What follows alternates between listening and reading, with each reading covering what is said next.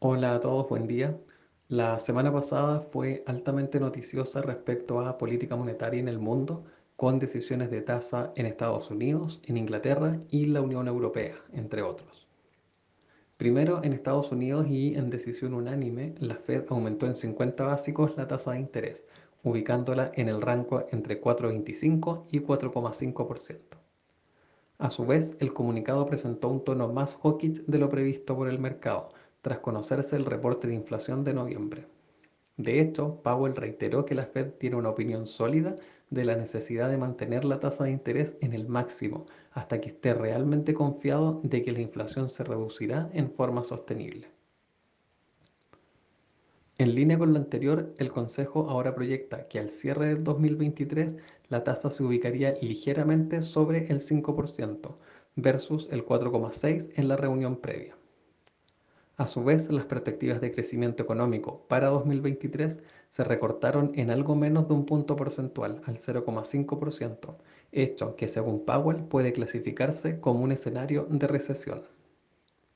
Por su parte, y en la medida en que la inflación de servicios no dé señales de desaceleración, el Consejo tendría motivos para reiterar la necesidad de un nivel de tasa de interés en terreno restrictivo por un periodo de tiempo más largo.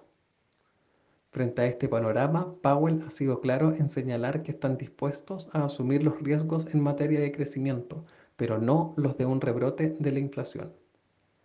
De esta manera, y en un contexto caracterizado por un elevado nivel de apalancamiento de la economía, la coyuntura supone un panorama inusualmente desafiante para el precio de los activos.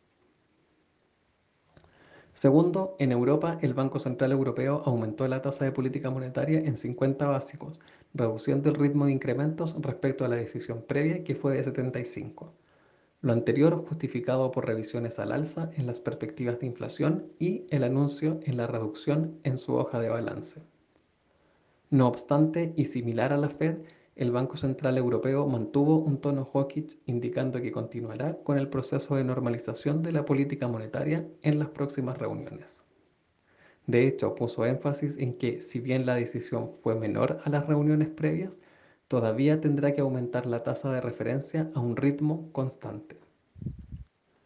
Finalmente, el Banco de Inglaterra también aumentó su tasa en 50 básicos y con un tono hawkish al igual que los otros bancos centrales. De hecho, en su caso destacaron que el mercado laboral sigue ajustado y con evidencia de presiones inflacionarias en los precios y salarios que podrían indicar una mayor persistencia y por lo tanto justifican una respuesta de política monetaria más contundente hacia adelante. Por último, para esta semana los datos relevantes a publicarse son la decisión de tasa de interés en China y Japón, así como el PIB del tercer trimestre en Inglaterra y Estados Unidos. Eso es todo por mi parte y que tengan una excelente semana.